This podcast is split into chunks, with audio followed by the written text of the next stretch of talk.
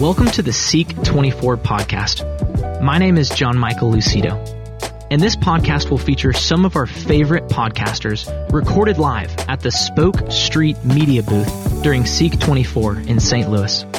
We hope these give you a glimpse of the energy and passion from the conference and help you in your faith journey. Enjoy.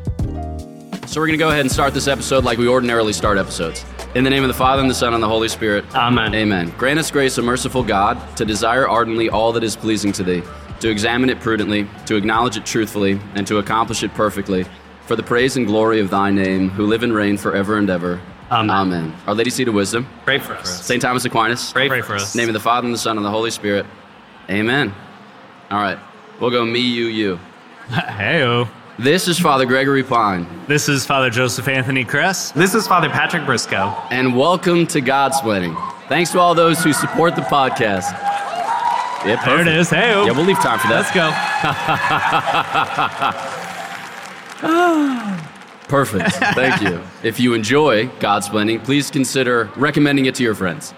Uh, so, Father Joseph Anthony, Talk to me.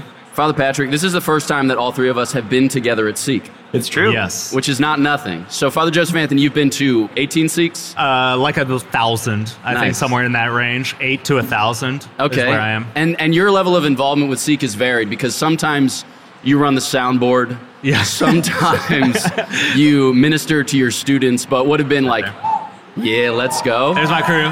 Let's go. Our Wahoo Wah UVA students at full force this year. What, Love what, it. what for you is the uh, the Seek experience in a nutshell?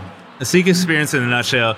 It's where everything kind of comes together in one place. So Okay. all the different um, ministries and aspects of the Catholic life on campus uh, get distilled into one place, and you get to see everybody in like rapid fire succession. So it's just the constant uh, turning the corner and seeing a face that you recognize, you know, you love, that you haven't seen in a while. So it's for me as an extreme extrovert, I'm living my best life. I am on cloud nine. I'm constantly turning to see somebody I know and love, and just like let's just keep this going. So uh, you have beautiful liturgies where it's like either begins or everything is directed to in the day, and then from there it's just a constant community of familiar faces that you know are often doing their thing that you get a chance to see in this moment.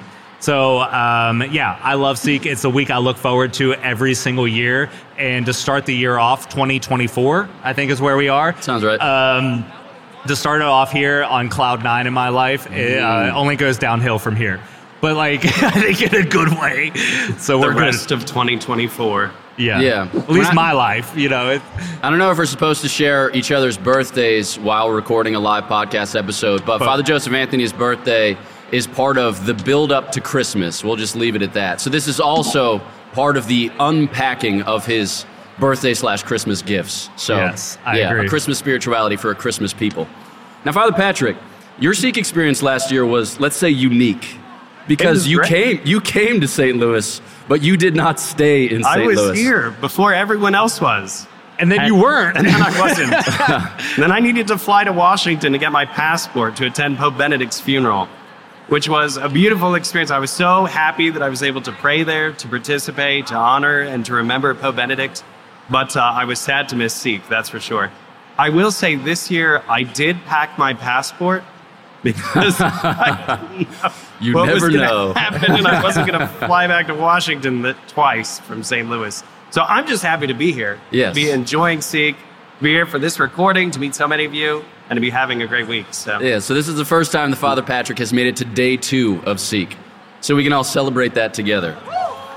Um, yeah, cheers. What about you? What, what, what's your go-to like experience in Seek now that you're back at it for another round? Back at it for another round. So I, I was at Seek in 2017, and I was at Seek in 2020, and then last year, and then this year. In 2017, I was like, wow, there are a lot of people here. I'm going to hide in the hearing confession station. so I heard like seven hours of confessions a day, and I was like, one person at a time. This seems good.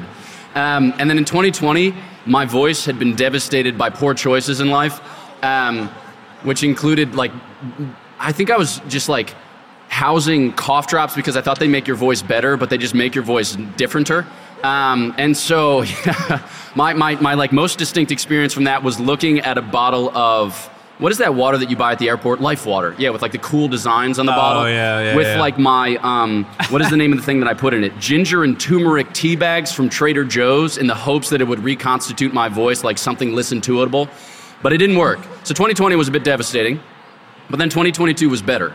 Um, and then 2023 is also shaping up, although I'm on my way to losing my voice. It's 2024, by the way. Anyway, moving on. Wow. wow. Yeah, that's how calendars work.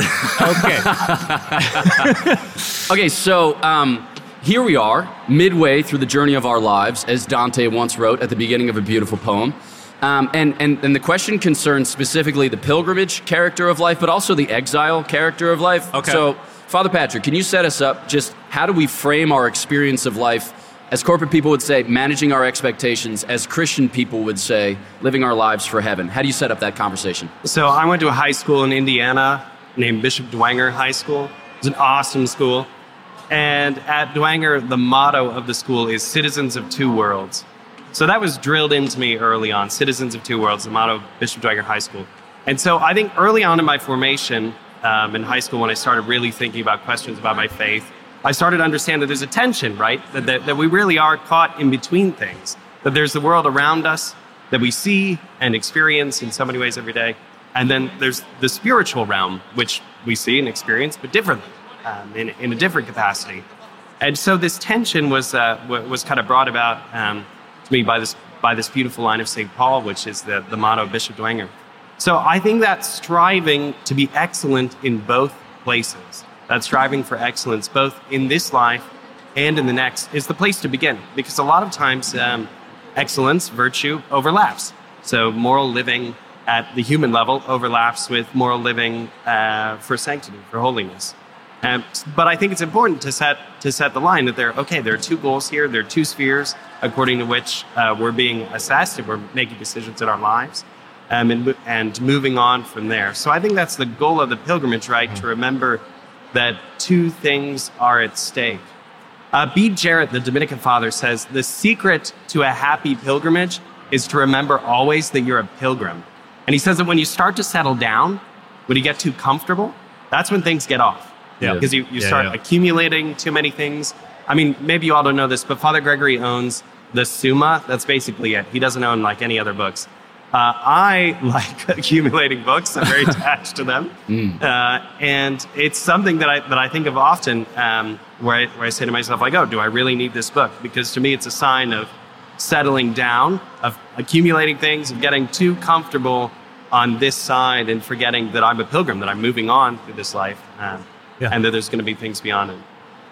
Yeah, I like this idea of you know striving for excellence while whilst not becoming attached to Right. excellence. I think that when we hear criticisms leveled against us as Christians, often it's because of what people will deem a wonky disposition with regard to the present. Yeah. So, like, you know, the Marxist critique is that religion is the opiate of the masses because religion kind of deadens our sensibilities as to what constitutes an earthbound justice, and as a result of which we put up with all kinds of oppression and violence and whatever else.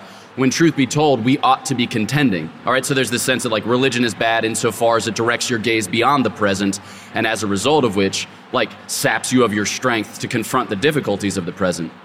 Or there are other people who will just think of religion as a matter of delayed gratification. It's like there's no real continuity to be established between the here and now and the life to come. It's like here you say no to all delicious things, like especially Sour Patch Kids, heaven forfend. But then in heaven, there will be like a big trough with a Sour Patch Kid feeder, which is just like attached to the side of your face. It's like that, that also is a very foolish thing to say because it's not, in fact, what Christians believe. So, Father Joseph Anthony, I know you're Yeah. very passionate about Oh, yeah. the excellence of this world and our pursuit of the excellence of this world. How do you, you know, abiding by Father Patrick's counsel, seek for excellence without becoming attached to it in turn? we live in a way, and I, I hear so many times that people think like these two are in competition with each other.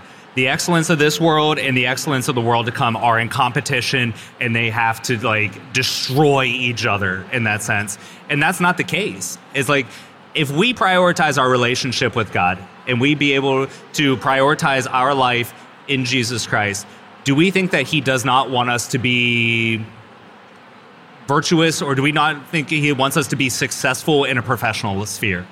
Does He not? Do we believe that God actually really does not want us to be excellent in a family life or in a social sphere? And the answer is absolutely He does. And that these two lives, a life in this world and let's say a life in the spiritual life, are not competitive with each other.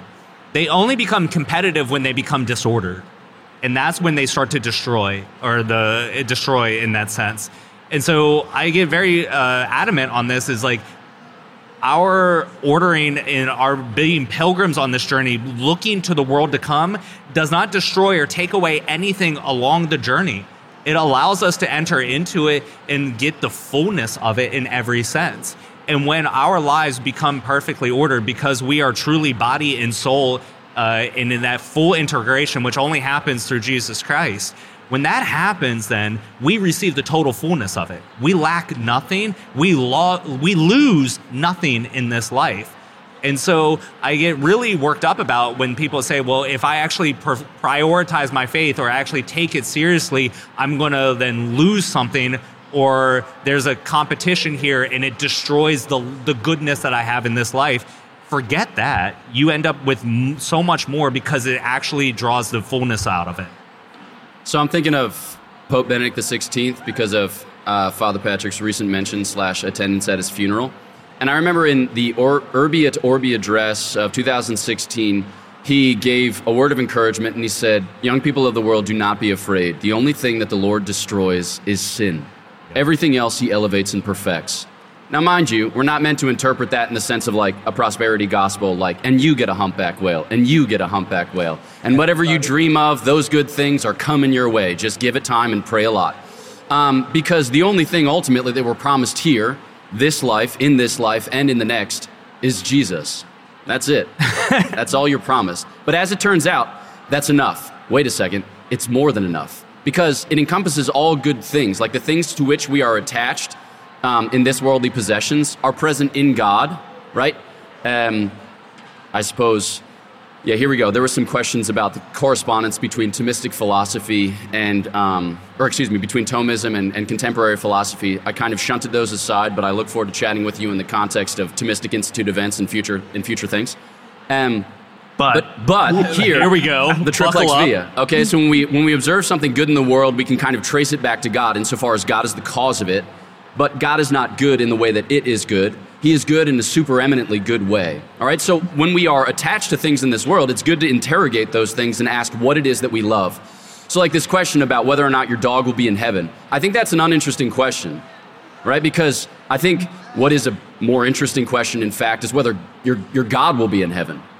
And the answer is that he will, all right? And that's not just be like, oh, wow, cool, awesome. Father Gregory just like getting down on puppy love. Well, I'm allergic to dogs, all right? So it's their fault, not mine. um, but, but, but like the thing here isn't that we like love our dogs too much. My fear is that we might love the Lord too little. And the time that we get to experience here on earth is to have that love purified and grown such that it can fructify into the fullness of love in life eternal. But I know, Father Patrick, you have lots of things to say of these. Yeah, C.S. Lewis talks about this in The Great Divorce. I hope you all have read this book. It's not a book about a bad marriage. That's what I thought it was when somebody recommended it to me. It's like, you want me to read a book about divorce? No, thank you. Um, but the book is about heaven. It's about souls moving uh, along to heaven. And what Lewis does poetically is he talks about the ghosts uh, as they are, the spirits getting ready for heaven, is that heaven has to be built up in them. They have to be prepared to accept the things of heaven. So as the spirits are getting closer to heaven, they can't like put their hands in the waters of heaven because the rivers of heaven are too cold for them.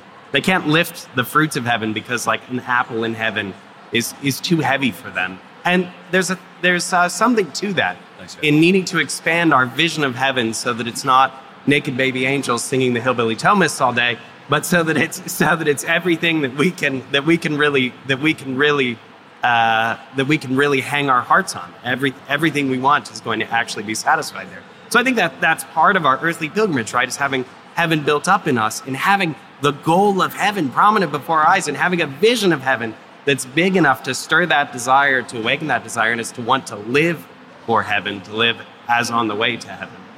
Okay, before passing on to our existential crises along the way, let's think a little bit about some of the kind of daily obstacles or hindrances to this pilgrimage, which might otherwise trip us up or delay us in our attainment to the life of heaven.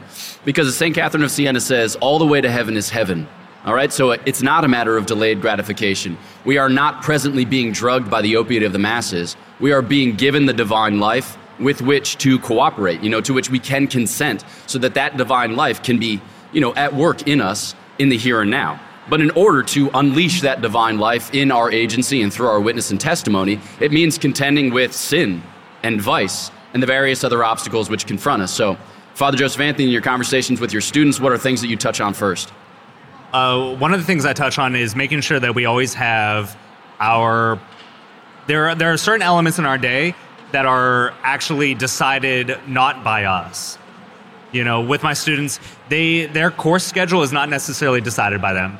Yeah. Whether or not economics or microeconomics is an 8 a.m. course or a 3 p.m. course is not their decision.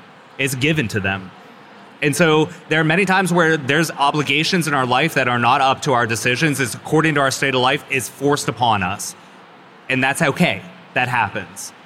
But outside of that, the first priority we need to make is putting in our dedicated time for God. So, where's your prayer in that day, given your state of life and the obligations that are kind of imposed upon you? With those things that you are responsible for, then your priority, first step, has to be God. And so, insert your prayer life into that first. And then from there, this is not like keeping God in a box and saying, oh, I checked off my prayer time, so I did the God thing. Now I can go off in my day and do whatever the hell I want, right? This is about then drawing from that moment and inviting God into the rest of it. Right, we talked about how this is these two worlds. Well, this is where they converge, is our invitation to the Lord into the every other aspect of our day. So as we start our project or as we start writing the paper, you know, it's that invitation, Lord, be present to me here. Send your Holy Spirit and guide me and give me your wisdom as I do this work. as you are in a social environment and hanging out with friends, Lord, be present to me in this friendship. And if it's if you are not in the center of this friendship, then I need to get out of there. Like let it be known. So as we go about this day, as we go about our daily life, in order to not slip into the struggles and the pitfalls where it becomes like bifurcated. These are my pious things and these are the non pious things, and they never cross each other. Is to make sure that we have our dedicated time for prayer and encountering God, and then repeatedly inviting Him to be present in all the other aspects of our life. So we're not compartmentalizing or keeping a dualistic life in any sense. Okay, so it sounds to me like Father Joseph Anthony is describing the habit of recollection um, in its various expressions throughout the course of our day. And I think that's a lot of, I mean, a lot of us here have questions about recollection because we hear it said, you know, pray always. And it's not just said, it's commanded. So, how are we supposed to fill, fulfill the precept of praying always when we sleep and when we eat and when we forget and when we sin and slip into vice? So, I think this idea of recognizing in each of the daily activities or in each of the daily encounters an opportunity for recollection, an opportunity for intimacy with God is an essential feature of this yeah. pilgrimage. It's an essential feature of this journey. Insofar as, you know, we quoted St. Catherine of Siena, but turning now to C.S. Lewis again, C.S. Lewis says, you know, depending upon where you where you end up, you'll be able to look back at your life and recognize it. So for those who end in hell, they'll look back at their life and they'll recognize it to have been hell on earth. And for those who end in heaven, they'll look back at their life and they'll recognize it to have been heaven on earth, which for us is, on the one hand, inspiring, but also devastating. Because when we interrogate our experience, we have to ask ourselves is this heaven on earth? Yeah. Either yeah. do things have to change in order for it to be aptly described as heaven on earth, or I've, have I failed to notice the ways in which it is heaven on earth because I'm looking towards something further or something better or something other? You know, that's something that we have to do serious work with. So, Father Patrick, your thoughts on that score? One thing that I think really helps recollection is building up the mm, a sort of comfortability with delayed gratification. Right? I think we, we all of us we expect if we invest in something to see results very quickly. Uh, I went to spend Christmas this year with Father Jacob Bertrand, who's also on the podcast with us. And Father Jacob Bertrand lives in at Dartmouth College in Hanover, New Hampshire, which is near nowhere. And so to get there, I had to fly from Boston on this little eight person airplane. Father Gregory's done this. Oh, yeah. Uh, you know, so like one of these little tiny Cessnas where I'm like right behind the pilot. Like, you know, I felt like telling him, hey, buddy, if anything goes wrong, I'll take over. like, I got this. I was that far up front, you know, I'm looking over, I'm seeing the gauges go. One of them started flashing red at one point, and I thought, wow, I hope that, I hope that that uh, is not a bad thing. So anyway, when I was sitting there in this little teeny tiny plane, when you're riding one of these planes, it feels like you are going nowhere. They go so slowly. and it's just this hour flight from Boston in this little tiny airplane just waiting. Oh, it was brutal. And that, that, so that's the most recent experience I've had in my life where I just wanted, I wanted the payout right away. I wanted to feel like we were going someplace in this little itty bitty airplane. And I think the life of recollection uh, has the same temptation. We want to feel like we're going someplace. That when we've entered into our prayer, we've seen results immediately. We want to know that today is better than yesterday that yesterday is better than the day before, and we, we're, we're constantly looking for some kind of sign of our progress in the spiritual life. And the spiritual life is just more complicated than that. So we have to grow accustomed to being able to pursue a life of recollection without expecting a kind of instant gratification, without expecting instant results from it. That's one of the things that helps our heart to yeah. continue to look forward to what's going to come. Talk to us about the, the asceticism of the mind and heart, distancing ourselves from, you know, feedback or taking our own spiritual temperature, getting overly involved in these types of measurements. Well, that, that whole concept of the delayed gratification is leaning into our primary disposition of receiving. The reality is we don't make this happen, right? It's God's work within us.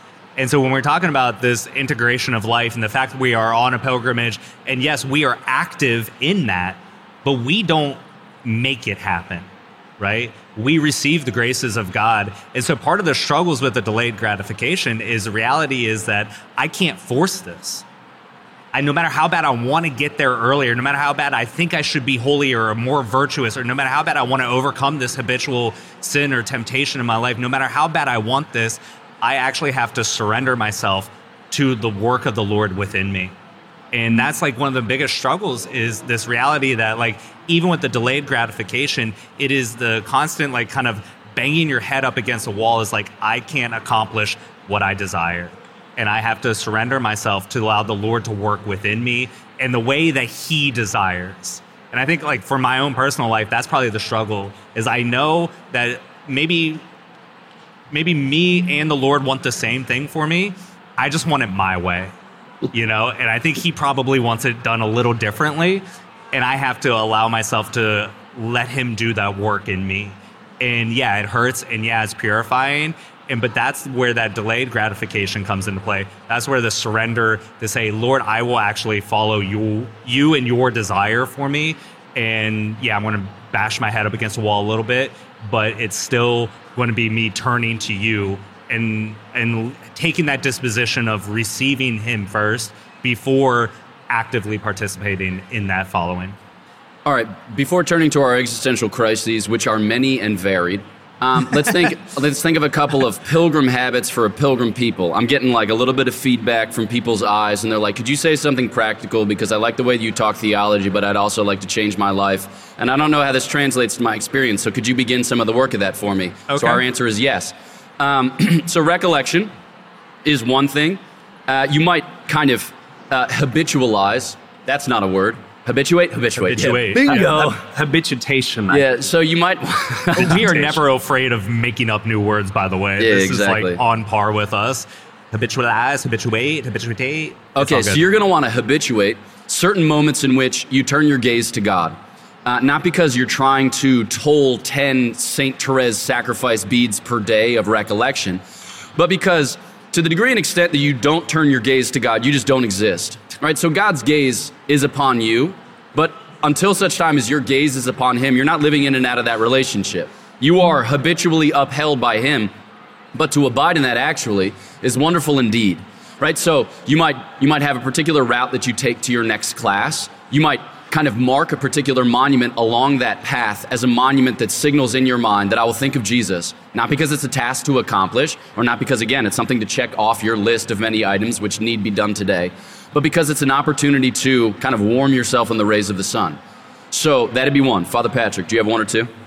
Uh, as far as markers, Yeah, or Yeah. like just little little pilgrim habits Yeah, for pilgrim people. Uh, lock screen. Put the Jesus on your home screen so that when you look at your phone, you look at Him.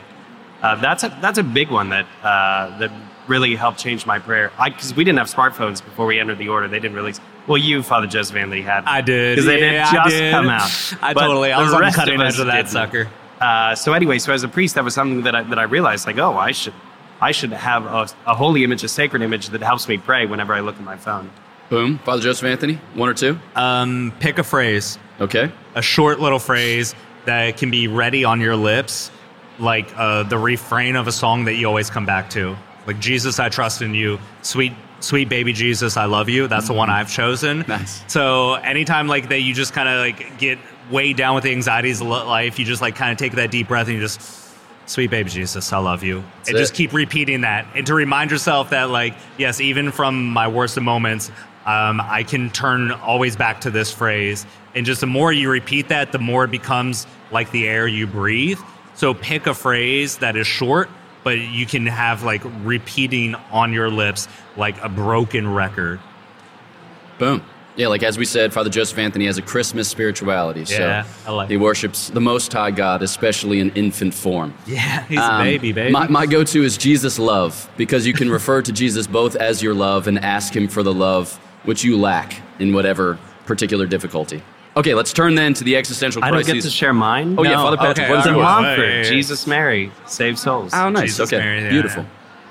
Um, my alternate one is Jesus, you are snuggly.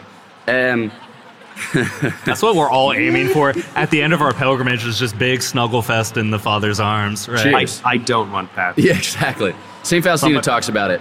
Divine mercy. Here we go. And okay, so let's talk about our existential crises, not necessarily the way we make manifest the various existential crises through which we are passing at present, but I suspect that for many of you, uh, you've probably had a conversion recently or a reversion recently, and you're jazzed, you're pumped, you're thinking like, this is great, and I can't imagine my life apart from this. But you're also probably aware of the fragility of your own humanity because you know that recently you were doing something else. And in, and in many cases, that something else was something really else. Right? So who's to say that your fragile human nature, which was present to you then, is not still present to you now? And you will not prove yourself fickle or backsliding. Okay? So existential crises might come. Guess what? That is not the most important thing about you or about your reality.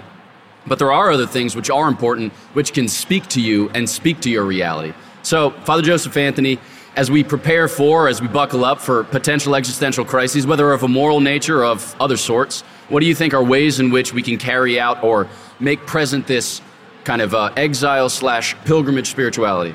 Um, I think one of the things that really is a, maybe a poison, yeah, you know, whatever I say, is poison, um, is thinking that there is one decision and it's like that old school um, Saturday morning TV infomercial with the rotisserie chicken where you just set it and forget it. Ah, right? yeah. I made this one decision. I had my one conversion. I'm going to set it and forgot it. Like, shut up. It's every single day is a conversion. and so we have to get to that point where every day I wake up and make that decision to commit my life to Christ. And this next day, my next 24 hours, I will follow him. And yes, we will have moments in our life where we struggle, where we begin to doubt. And you see this with the disciples throughout all of scriptures. They continually question and doubt and struggle as as they are actively walking with Jesus, they are still struggling. But it's the repeated decision to say, I will make one more step with him. And so as we are not shocked by our frailty, as we are not surprised when it comes, it becomes catastrophic when we think it's a set it and forget it mentality. But when we are able to recognize that I have another decision to make and I will make this decision for the Lord, and even if it's a half step, even if it's just to stand here and take a deep breath and say, Jesus, I will look at you because I can't move right now. I can't consider or think of going forward, but I'll stand and turn my eyes to you every single day is another opportunity to have another conversion and commit our lives to Jesus each and every day. So when we hit those moments of struggle, of doubt, of crisis, it's never catastrophic when we continually make another decision for Jesus each and every day. But if we think we did it once and then it's done and it's fait accompli from there, then we will get destroyed with our own frailty. Um, Father Patrick, you may have noticed that Father Joseph Anthony just used two French words. Um, I think he was appealing to you and your francophone, well-cultured, you know, appreciation for the good things in life. Uh, but speaking of Wait, French, did I use those words correctly? Because I don't know you the crushed French. it. Yeah, you, Yes. you you actually you delivered the goods, and uh, I felt I felt seen. So thank you for that. Um, but Father Patrick, you um, are a great appreciator of French spirituality, and in French spirituality, a lot of these kind of questions come up often enough under the aspect of like abandonment or under the aspect of like consent. So I don't know. Can you can you give us some resources from those traditions as ways to help? Yeah, as Father Joseph Anthony was talking about decision paralysis, the thing that I was thinking of that a lot of people face that causes, you know, something really existential is simply feeling nothing in prayer Yeah. and staring, you know, basically at the void when you're in prayer and just wondering what it, what it is that I'm doing here. Uh, I feel like that's very very French kind of nihilism. yeah, yeah. Is there anything? Henri Le Chat Noir. You know? Uh, I think that uh, I think that this is this is very common, especially after you've been given the grace um, of consolation, where you've had a particular experience in prayer that's very beautiful, something that's very moving. If you've experienced a big conversion and something has really changed in your life, and then the next day you wake up and you go to the holy hour and you can't do anything Yeah. Yeah. Yeah. uh, because you feel nothing. So you just sit there, uh, which is the right thing to do, by the way, just sitting there. Because the, the, reason, the way you respond to that kind of existential crisis is by insisting on continuing to seek the presence of God. Um, Father Greg used throughout the word abandonment, but continuing to surrender to the Lord and to say, even in that moment, Lord, if this is what you want from me, I give it to you. I will sit here and just sit here and sit here with you. And I think that, that that's the that's the common experience, and that's the way to respond to it. Yeah. Um, by by promising the Lord that He can have even that moment, uh, that moment of difficulty, that moment of doubt, that moment of trial, and give it back over to Him. I think you know the other aspect is when you're saying that kind of surrender and an abandonment aspect, but like the humility to say, like, Lord, this is what I got. It's a mess.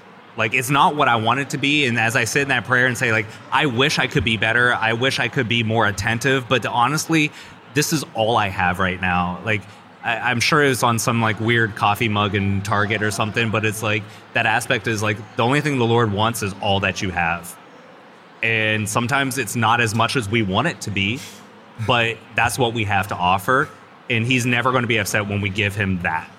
Um, i think there's that mentality is like i should do better before i can present that to him then we're trying to be our own savior and there's a real humility to say like lord i'm real broken and i can't i can't even pray right now like i've had better prayer in the past and i hope and pray that i'll have better prayer in the future but right now it's a bag of tricks and this is what i got to give and i still give it to you though i still give what i have to you Yeah. Um, unrelated thought and then a related thought. The unrelated thought is we've tried to have a kind of motto for Godsplaining a couple of times. so at the outset, it was contemplative preachers, contemporary age, but I could never get the order right slash remember the words. So evidently that wasn't too terribly helpful. So we just rebranded conversation for conversion, which I think actually works. But I was thinking that maybe for our next rebrand, we could do whimsy and the vale of tears.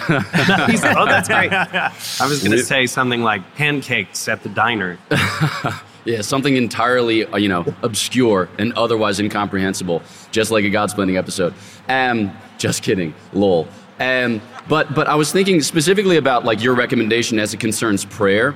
Uh, that's all. Yeah, like you said, that's all that we can do. There was an instance, you know, not too terribly long ago, where a thing happened in my life which made me very sad and very angry. And as many of you know, sadness and anger are consuming emotions. Um, so they like start here, and then they like end up here, you know, and then they feel like kind of an imprisoning blanket, which both weighs very much and also is wet and warm. And you're like, fascinating. How do I find myself in this warm, wet, imprisoning blanket? Um, but the thing is, like, we're, we're not often enough, you know, we can't do much about it. We're not competent really to address it head on or directly. But what we can do is we can sit down at the beginning of our 20 minutes of prayer, our 30 minutes of prayer, however many minutes of prayer that you de- dedicate each day, And I would recommend that it be at least 20 and that it be every day. Uh, and you just say, like, Lord, I'm sad and I'm angry. Your thoughts. Right? And there might be 59 minutes that ensue where you hear very little in the way of his thoughts, at least audibly or intelligibly. But you might come to discover that over the course of the next several months, some things are changed in your heart, some things are released, you know, especially in your will and your choice, which make it possible for you to forgive more wholeheartedly and would make it possible for you to heal, not just at the level of choice, but at the level of, you know, your mind and your emotions and even your body, you know, because you can carry those things in your body. So, as concerns, yeah, existential crises, these are some of the ways in which we can bring it to the Lord in prayer. I don't know if you have any final thoughts, tips, and tricks. Yeah, I before we pass recommend walking all the way back in those moments. Uh, let's take hypothetically a sort of graying friar that is talking right now on a podcast episode and just imagine such a person exists. Uh, it has been helpful for him sometimes, theoretically, uh, to go all the way back to whether or not God is and just start from the bottom up and recraft the worldview, right? To just say, Lord, I know that you are, and I know that without you, nothing would be. And I know that everything I see comes from you, and just work from the work from the bottom up, and recommit yourself uh, to the most fundamental things. Yeah. I, I was talking to somebody recently about existential crises, and I made a distinction between what I call interesting questions and uninteresting questions. Um, like, a, like an uninteresting question would be like when you're in the midst of an existential crisis and you feel yourself spinning out of control and you feel yourself kind of losing your grip on what is and what isn't, and then you start basing your questions off that. I'd say uninteresting on account of the fact that they're they're unanswerable because they come from a disposition of fear or they come from a disposition of terror or whatever else it is. Uh, but like questions like that, like God, who are you, and who am I before you? I think those are interesting questions. And it's better to pose those questions, even cognizant of the fact that you might not hear anything back, because that type of dialogue is saving. Because that type of dialogue engages you with, yeah, with God and with His grace. Um, all right, the last thing we were asked to uh, comment upon a mystery of the Most Holy Rosary, specifically a joyful mystery. So we happened upon the visitation uh, when Our Lady receives the revelation brought to her by the angel Gabriel and then goes in haste to the hill country to be of service to her cousin Elizabeth, who is with child and advanced in her pregnancy. I'm glad he got to the second part because I thought you were wrong at first. It's like, nah, bro, that's the first one. Yeah, exactly. But yeah, you got to the you got to the visitation. Yeah, well, I mean, it's, it, we, we get there eventually. Yeah, so if you list all of the joyful mysteries, eventually you get to the second one. And but Hopefully. I'm, I'm thinking about this specifically in the setting of our pilgrimage, right? Uh, and in light of these existential crises and the role that kind of God bearers play in our life, which is to say, our friends who not not only like testify to us but accompany us. So, Father Joseph Anthony, a word, your thoughts.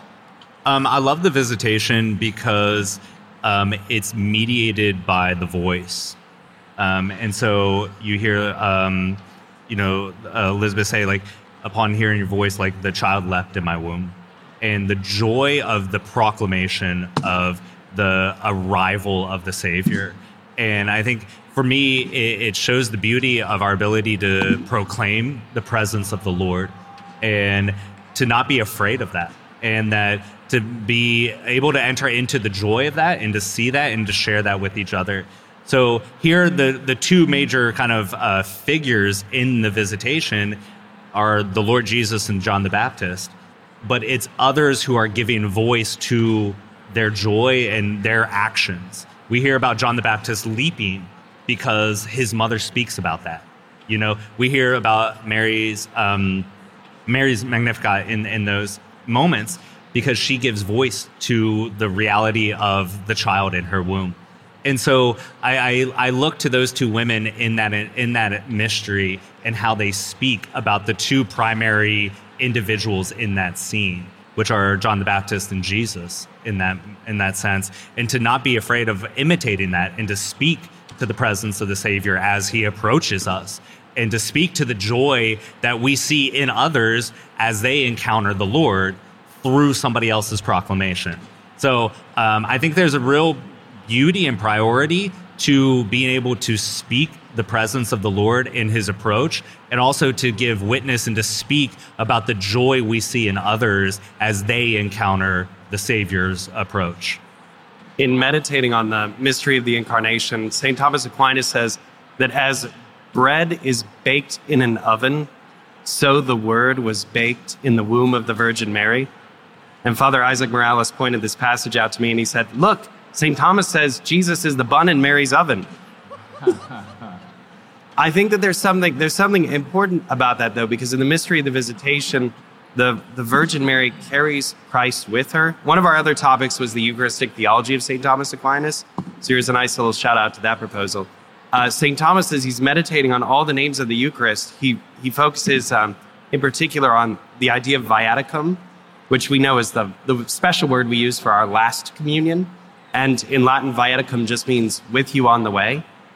And in the visitation, we see Christ going with the Virgin Mary, that she is accompanied most importantly by him on this journey, uh, which matters because this is the first journey of the proclamation of the gospel. And it's like our pilgrim journey. Uh, this is our pilgrim journey to proclaim the gospel in the mode of the Virgin Mary, the first disciple.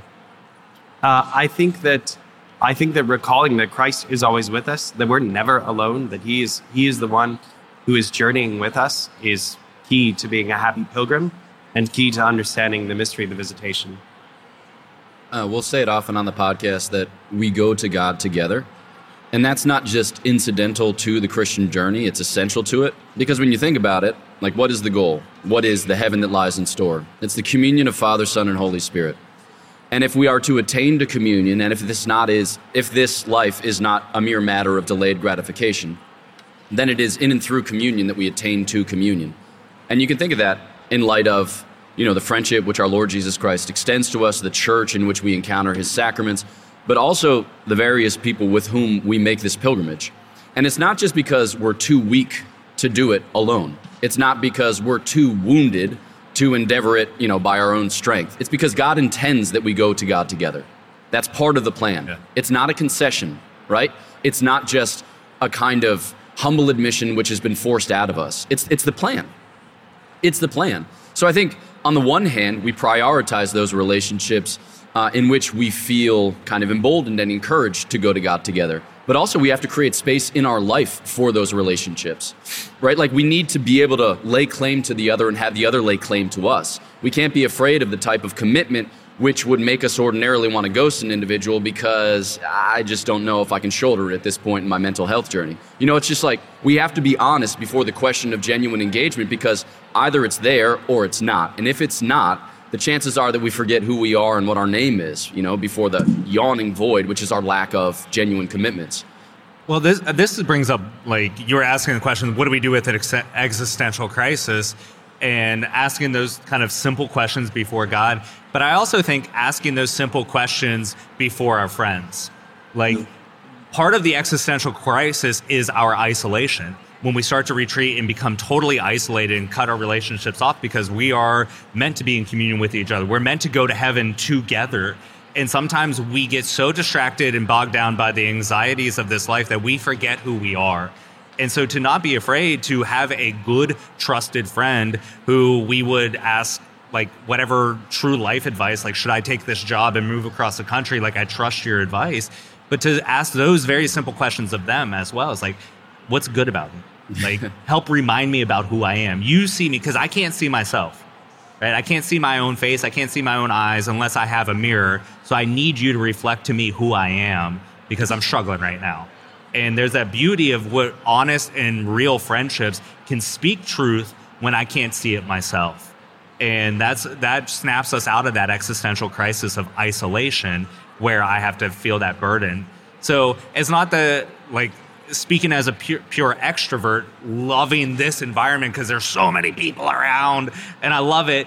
But like even for the introverts to be unafraid to have that one good friend to be in communion with each other and to strike out of that isolation, that uh, existential crisis. Boom. Father Patrick, final thoughts apropos of this theme going to God together and relying upon our friends not simply to coax the good out of us, but ultimately to reflect back to us the vocation which lies in store. I think it belongs to the friend to challenge a friend as well. Yeah. And to push each other. Mm-hmm. Uh, believe it or not, we do that a lot on the podcast. A lot of chatter amongst the five Godsplaining friars, and I think that that is an important part of friendship. just saying, where, where were you? I needed you to show up. Uh, what happened here? Yeah. Um, to, to challenge each other, to encourage each other, but to challenge each other uh, as we continue as we continue to strive for virtue and for upright living. I think that's key. And we need to make space for that so that when someone does challenge us, we receive it in friendship, uh, to, re- to receive that challenge well. Yeah. And I think that as we accompany each other through the various stages in our lives of our journeys, like you don't always have to come before your friend as a project. You don't have to come before your friend as someone to be fixed. You can just be with your friend and trust and rely that God, in His providence, is orchestrating all things strongly and sweetly so that you play the role in this person's life that you're meant to play. And it's going to be dictated in part by affinity, by love. Because if you make of everyone a project, then you're a social worker, you're not a friend, okay? Hmm. Which is fine. Social workers are great, but there's a place for that and you get paid for it for a reason. You don't get paid for friendship because you're meant to be there by virtue of the fact that you love the individual. Your friend wants to see you loving to try. Your friend doesn't want to see you so much trying to love, all right? Now, mind you, we're going to have to put in effort, but that effort has to be fueled by a recognition that this other has been given to me by God for some mysterious purpose, which is not yet clear to either of us, but which we trust is real. Mm-hmm. So we come before each other in friendship with that disposition, open to what the Lord has in store, because we can believe, we can trust that it is good. All right, folks, I think we're coming to the end. So, any final uh, announcements, anything that you want to tell the, the UVA students while you have a captive audience? Oh my gosh, yeah. Where's my UVAs? There we go. Love you guys. Wahoo wah. Um, yeah, we're off to a, a good 24 right here. 2024. Yeah, there we are. Big things in store. Go Hoos. Go Hoos. Father Patrick, final thoughts? God bless. Go Friars. Yeah, PC College. Uh, and we got a couple of events that may or may not be coming your way. So, Father Jacob Bertrand and I are going to be in Bismarck, North Dakota at the University of Mary on the 26th of January. More details from your chaplain, Father Dominic Bouck. We are going to be in Lincoln, Nebraska on the 16th of March. So, I don't yet have a venue and I don't yet have a schedule, but it's supposed to happen like yesterday. I have a plane ticket. Yeah. Wait, you have that? I don't have that. That's uh, nor do I. So we might see you there, and then uh, Father Bonaventure and I are going to be in Columbus, Ohio, on the sixth of April. So some cool events that are coming your way, should you so choose to avail yourself of those opportunities. All right, Let's go. That's all we got. Know of our prayers for you. Please pray for us, and we'll look forward to chatting with you next time on Godsplaining.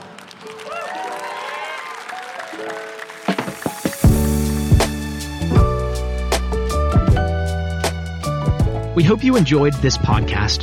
For more info on the Seek conference, visit seek.focus.org. This episode of the Seek 24 podcast was produced by Spoke Street. For more great podcasts, visit spokestreet.com.